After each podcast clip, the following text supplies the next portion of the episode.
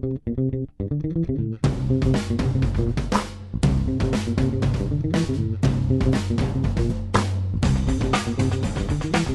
there, it's Gary Parrish. It's Monday, January 2nd. Happy New Year. Welcome back to the Eye on College Basketball Podcast. Got Matt Norlander with me. We got a, a lot of stuff to get to after a wild weekend of college basketball. Villanova uh, stayed unbeaten and top ranked with a win at Creighton. Florida State won at Virginia. North Carolina lost at Georgia Tech. Nebraska moved to 2 0 in the Big Ten with a win at Maryland by closing on a 14 0 run. Uh, Minnesota won at Purdue. Uh, Markelle Fultz and his Washington teammates lost uh, to Washington State. So there were a lot of, uh, like I said, wild uh, results. But I wanted to start with the preseason number one team, and that's the Duke Blue Devils, who got handled uh, fairly easily at Virginia Tech on Saturday. To be clear, this wasn't a massive upset. Like North Carolina losing at Georgia Tech, massive upset. You know, Virginia Tech closed at like a, a four point underdog. So there's nothing crazy about Virginia Tech beating Duke in Blacksburg. But still, you know, Buzz's team uh, handled them basically from from tip to buzzer.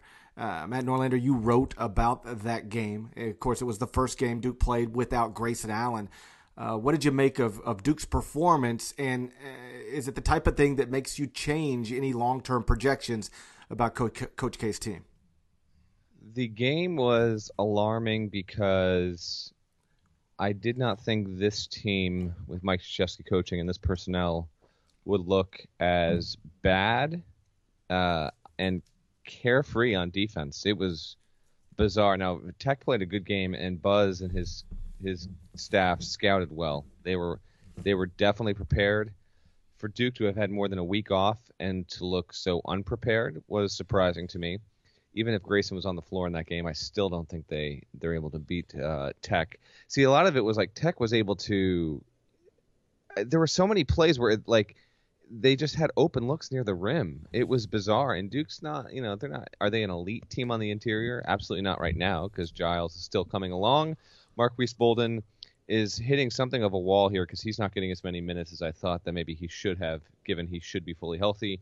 Jefferson's been very, very good, but he can't just be everything down low. So for Tech to have done what it did in the style it did was impressive. We both picked uh, the Hokies to cover I was expecting a pretty close game. It really wasn't that. Big picture, GP. I still, you know, I was critical of Duke's defense, but I did say, you know, I still consider this team to have the potential to be the best in the country on a from a player by player talent standpoint. I still think Duke has the most talent of any team in the country. My opinion has not changed on that, and probably won't change because uh, what they have is extremely good. But can they can they be more consistent than this? Now we're gonna at least now we're gonna start paying attention to what they do in league play here because it was the league opener on the road against a team that's probably going to be in the NCAA tournament. There's really no reason to believe that Tech won't get there fi- in the first year with Buzz, his third season at the school. But if we see something like this again from Duke, because it is only the team's second loss, and the first one came in the closing seconds to Kansas on a neutral Madison Square Garden, so no reason to, to have any sort of like huge knee jerk. Okay, Duke's not an elite team. Let's wait on that. But it was alarming to me that Tech did what it wanted to do, and Duke just didn't seem to play with any sort of pride or or sense of awareness on defense for a lot of that game. Yeah, you know, and I, I think your larger point is is accurate. Um, anytime Duke loses, particularly anytime Duke gets run off the court, um, you know, people start to ask big questions and draw grand conclusions. You know, I, I heard some people over the weekend say, you know, Duke, you know, Duke's struggling. Duke's won ten of its last eleven games. You know, like it, and the lone loss was Saturday at Virginia Tech, which let's be honest, like how many teams are going to win at Virginia Tech this year? Like, like maybe none, right? I mean, I, I think somebody will go in there and win. It's, I, I don't want to uh, pretend that it's Allen Fieldhouse all of a sudden, but you know, no. I think when we look back on March, there's going to be nothing shameful about losing at Virginia Tech. A lot of good teams are going to lose at Virginia Tech, but the way it happened is is concerning. Uh, they didn't guard at all. You know, Virginia Tech shot 55% from from the field. I mean, like 55% from from the field against Duke, against a Duke team with with future pros all over the court. Like that that shouldn't happen. And Duke is now ranked outside of the top 20 in defensive efficiency, I believe. Um, the issues though are you go back and start, you know, thinking about why Duke was the consensus number one team in America and projected to win uh, you know, the national championship, and a lot of it was rooted in they've got preseason national player of the year Grayson Allen. They've got possible future number one overall pick Harry Giles. They've got you know fellow five star forward Marques Bolden. And you fast forward to January 2nd, and here's what we know Grayson hasn't been great this year. And right now, he's not even in uniform. Uh, Harry Giles doesn't like. I like he can still be one and done, I guess, and somebody will draft him somewhere based on potential and all that. But he's not a good basketball player right now. Um, you know, me living in Memphis, like watching him reminds me a little bit of like watching Chandler Parsons right now. Like Chandler has done great things and might do great things, but you know, coming off of multiple knee surgeries, like you watch Chandler Parsons play right now, and he he he doesn't look like he belongs on the court, you know, much. Um, Harry Giles doesn't look like he belongs on the court much, and it, uh, you know, I, I think it's important to know it's not this that he finished with four points; it's that he only played 13 minutes. Like they they they don't want him on the court a whole lot right now. Now some of it is minutes restriction stuff, but some of it is because he's not one of their best players. And and then Bolden, like you said, I don't know if he's hit a wall or if he's just caught in a numbers game or if he's just not as good as as you know as, as some people thought, or at least not ready to contribute at the high major level uh, like you would hope. But you start talking about how many first round picks did we think Duke had in the preseason? You know, is it Giles, Tatum, Bolden, Grayson Allen? Like that's probably the four yeah. people would have said, right? In yeah. the preseason. Now people will throw Kennard in that conversation, and I think for good reason. Um, but in the preseason, basically, you know, number one team in the country's got four projected first round draft picks. Who are they? Grayson Allen, Jayson Tatum, Harry Giles, Marques Bolden. Well, Grayson Allen's suspended. Harry Giles is still obviously a work in progress, and Bolden, you know, it, it, it, it's barely playing.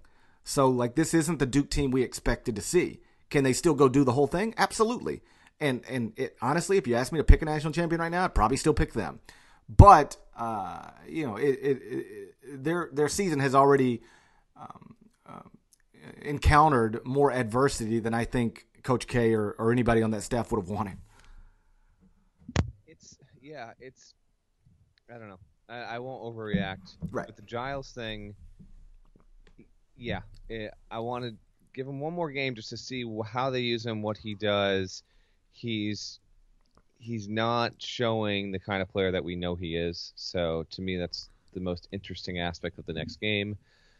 Grayson almost certainly will not be on the floor, and that is against Georgia Tech, who of course uh, took out Carolina. So we'll see. Bolden, I think, has some issues with the defensive concepts. I don't think he is good at switching. I think he has he has trouble uh, playing in screen and roll games and stuff like that. So we'll we'll see. Um, this could be a blip you never know. If if Duke reels off, you know, seven straight W's, then it is what it is, and they'll they'll be right there at the forefront of the conversation for best team in America. But to me, GP, the the the tech loss was so much worse for Carolina. Like Duke, I guess in in, in some ways just was more frustrating because you just rarely see a team of, of K's not play with that sort of energy and focus on defense. But Carolina is so much better the gap between Carolina and Tech is so much bigger than the gap between Duke and, and, and Virginia Tech. So for Georgia Tech to to win the way it did, hey, listen, good on Josh Pastner. Right now, it's looking like the change of scenery was terrific for him, and this is a team that wasn't expected to be that great, and it's not a great team. It's no. not even a really good team, no doubt about it. But he is at least uh, already like like you wouldn't want to lose every single game the rest of the season, but like what he's done to this point is already a season's worth of accomplishments for a first year coach at a spot like that. So good on Pastner for at least getting some momentum like this and and landing one of the biggest wins of the season because I still believe in Carolina as a top 10 team, but it's that's that's a weird one. I mean, I I I don't quite get and and to be totally honest, I was I was on, you know, watching Duke Virginia Tech. I had to write a column. So I got to that game, that Carolina Tech game with about five minutes to go on a second screen and watch the rest. So I did not see the first 30 minutes of the game or so. So I don't know quite know how they did it, but it's it's bizarre, man. That's well, that's a, that's a that's a stain on Carolina's resume. Well, I was uh, I was streaming the game. I, see, it, it, wasn't even like on actual television, you know, so like it was on the Watch ESPN app. So I was streaming the game, and as you're watching it, it looks like All right, early tip on the road, you know, against a team that was picked 14th in the ACC, uh, heading into New Year. Like just the, your tip, all the all the boxes that sometimes gets checked where you just you you don't come out with intensity. Like already thinking about all right what time are we going to get back to chapel hill? You know what's going on for new year's eve? Like all the stuff that um you know that that young people might run into. Like i can even remember being a high school baseball player and and think you know in you know having a game one time against a, a what appeared to be an outmanned opponent. And there was like a big party like back at home that you know that night. And it was like all right if we can run rule these guys and get this over with in five innings then like we can get back home by this time. We can get to the party. Like I, as i was watching i was reminded of that moment. We didn't lose the game but like it, sometimes your priorities aren't always what they're supposed to be and that's what it looked like as you were watching north carolina georgia tech like you know they just they're focused on other things they didn't take this game seriously um, but then they'll just flip a switch and and run away and in fact georgia tech ran away you know, like, like, Georgia Tech ended up winning by double digits, not North Carolina. Like even with ten minutes to go, I would have said North Carolina still wins by double digits, and instead Georgia Tech wins by double digits. And so um, you're absolutely right. Like Duke, the Duke loss got all the attention because it was actually on television. Like people were watching it. I don't know how many people were actually watching North Carolina Georgia Tech outside of the you know North Carolina market and the Atlanta market.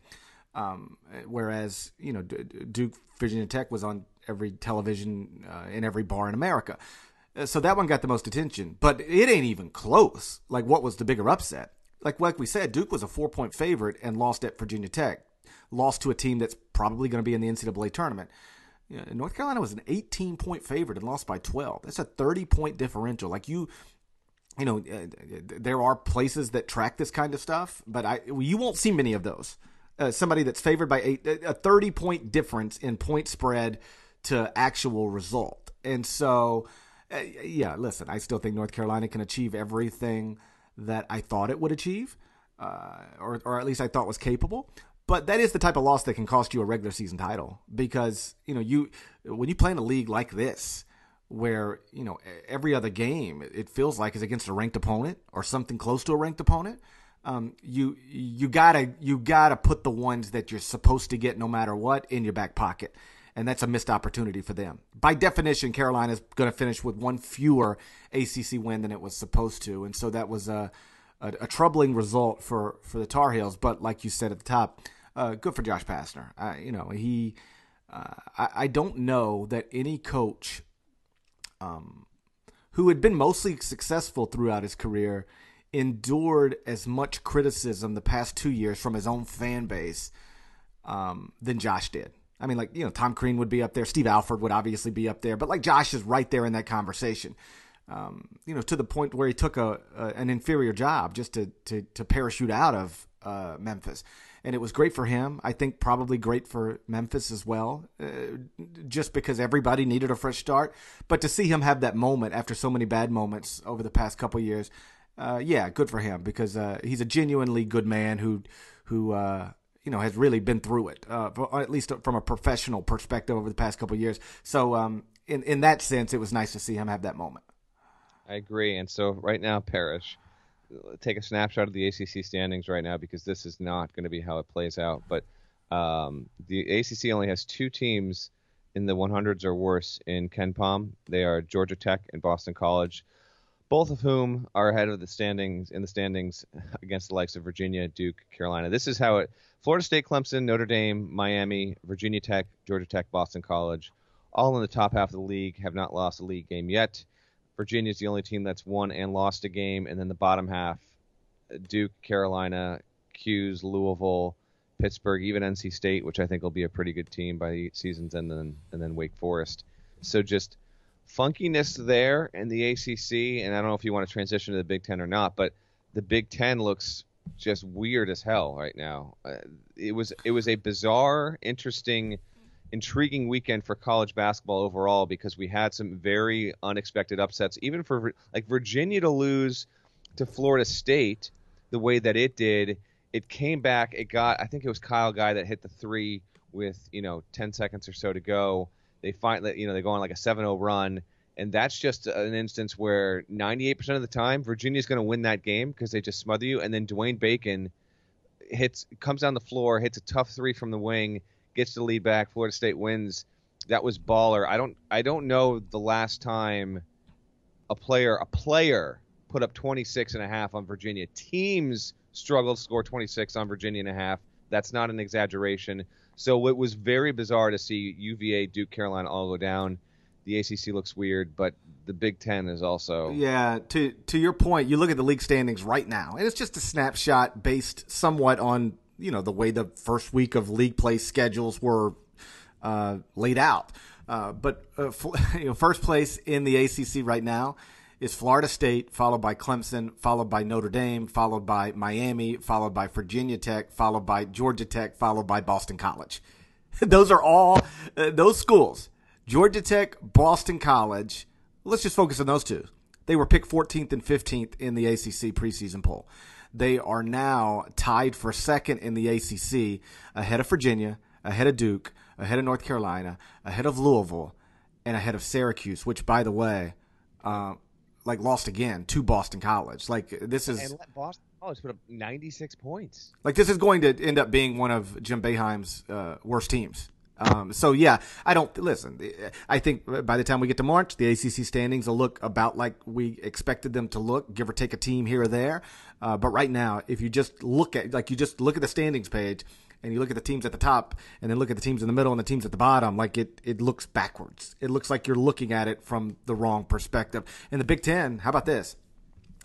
Uh, there are two teams at the top of the standings tied for first. One is a Michigan State team that struggled, struggled, struggled in the non-league portion of its schedule, but they're two and zero. Oh. And the other one's Nebraska, two and zero oh in Big Ten play with two road wins at Indiana and then at Maryland yesterday in a game that I was actually watching and was just bizarre because Nebraska jumped on Maryland early, but then Maryland kept hanging around, and then Maryland got a lead and then took it up to like 13 points, and you just assume that the game's over. Like, you know, okay, maybe Maryland covers or doesn't cover, but like, uh, there was no way Maryland wasn't going to win the game.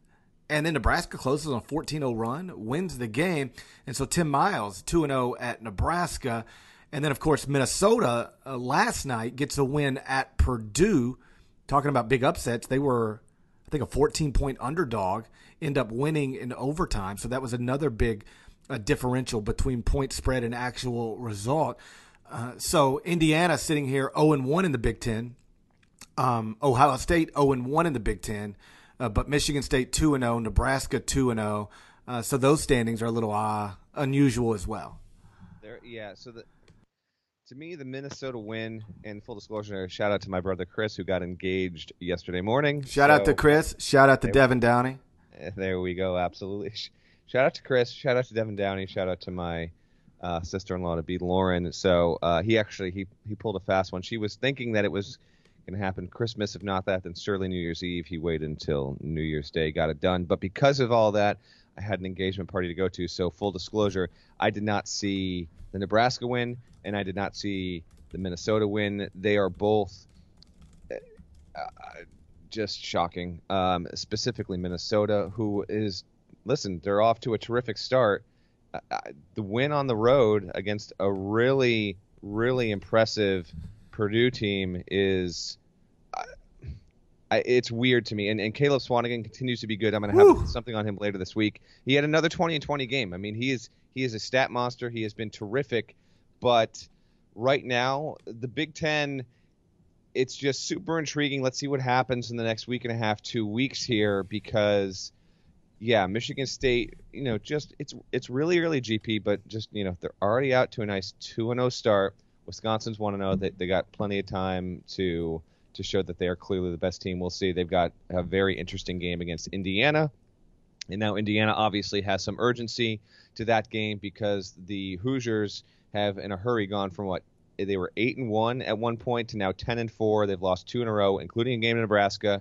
Didn't look great against Louisville on Saturday on a neutral court. So now Indiana's got not a must win, but I would say a must win in terms of if they lose the game, they're not going to win the Big Ten regular season. For as weird as the Big Ten is, I just don't see Indiana getting off to an 0 2 start and being able to recover from that to win the league. So it should be pretty pretty intriguing um, over the next seven to ten days in this conference because I think we'll get some more weird results, GP, and I don't know if we'll have any sort of defined tiered system within the within the conference because Saturday and Sunday's results really put everything into a jamble.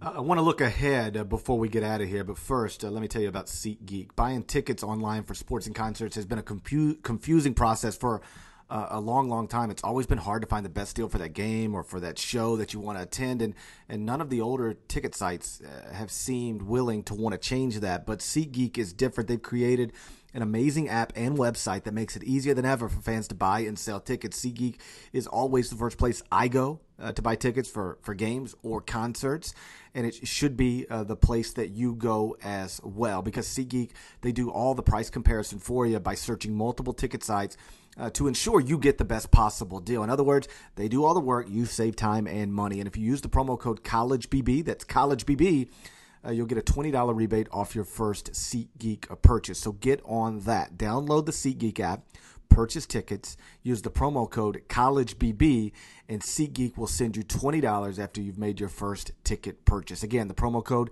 is CollegeBB. That's SeatGeek. Millions of tickets in one place. There aren't a lot of uh, great games this week. By great, I mean, uh, I should probably rephrase. There aren't many games between two ranked schools uh, this week, but we do get a great one on Wednesday night, and it's Villanova at Butler. You, you would think that uh, if you were Jay Wright, you'd like to, after getting a, a victory at Creighton over the weekend, which was just impressive on a, on a variety of levels because – you know, they took shot after shot from Creighton. You know, they're playing in front of 18,000 people on the road. Uh, they've got an opportunity to uh, enter the 2017 calendar year undefeated in this season, finish the 2016 calendar year with a 38 and, and 3 record. And when they need to make shots, like, you know, Josh Hart's making a shot. You know, Jalen Brunson, you know, uh, went big, uh, outplayed Maurice Watson. You'd like to get a little bit of a breather, and yet, nope, back on the road uh, this time to Hinkle Fieldhouse, another sold out arena, another hostile uh, environment, uh, another real challenge. Like they might be a slight favorite, you know, one point favorite, but that's it. I mean, it's a coin flip of a game. And so uh, there aren't many of those uh, ranked team against ranked team matchups this week, but certainly the one we're going to get on Wednesday between uh, Villanova and Butler is is is one to pay attention to. I can't wait for that one. Yeah, I'll wrap up with that. So real quick, so Tuesday, just UNC at Clemson. Keep an eye on it. Yep. Uh, we'll, we'll almost definitely talk about that on the next podcast because it is a road game for Carolina coming off the loss. West Virginia at Texas Tech. If Tech wins that one, we'll really start having to pay attention to them. And overall, just to look at the Big 12 because West Virginia looks. I mean, it, it, had no issues going into Oklahoma State. Uh, you know, a solid OSU team and then Wisconsin at Indiana is the big game on Tuesday. Just keep an eye on that one because uh, Indiana needs it. But yeah, Wednesday, without a doubt, Villanova Butler, Louisville at Notre Dame. Notre Dame wins that. It'll really do really wonders for its resume.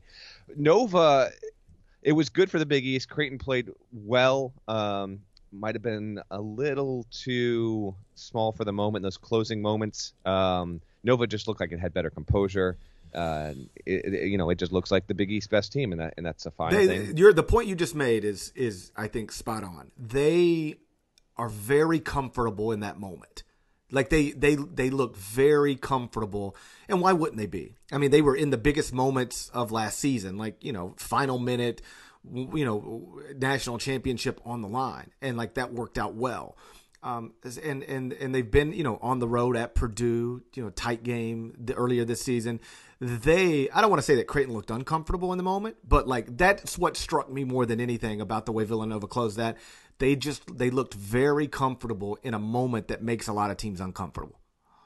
Without a doubt, and it's why and I know we've talked about it here and there on the podcast, but I feel like nationally the prospect of Villanova winning back-to-back titles hasn't like truly been something that's been out there. I feel if any any blue blood school had won last year's title and brought back the same elements to a roster and had you know a really really good coach it would be a more dominating storyline through the first six seven weeks of the season and and from you know the preseason on.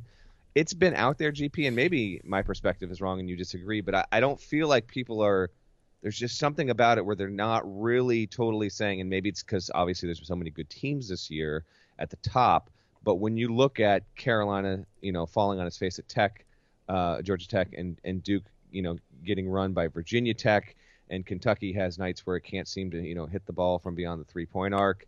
UCLA goes down to an Oregon team.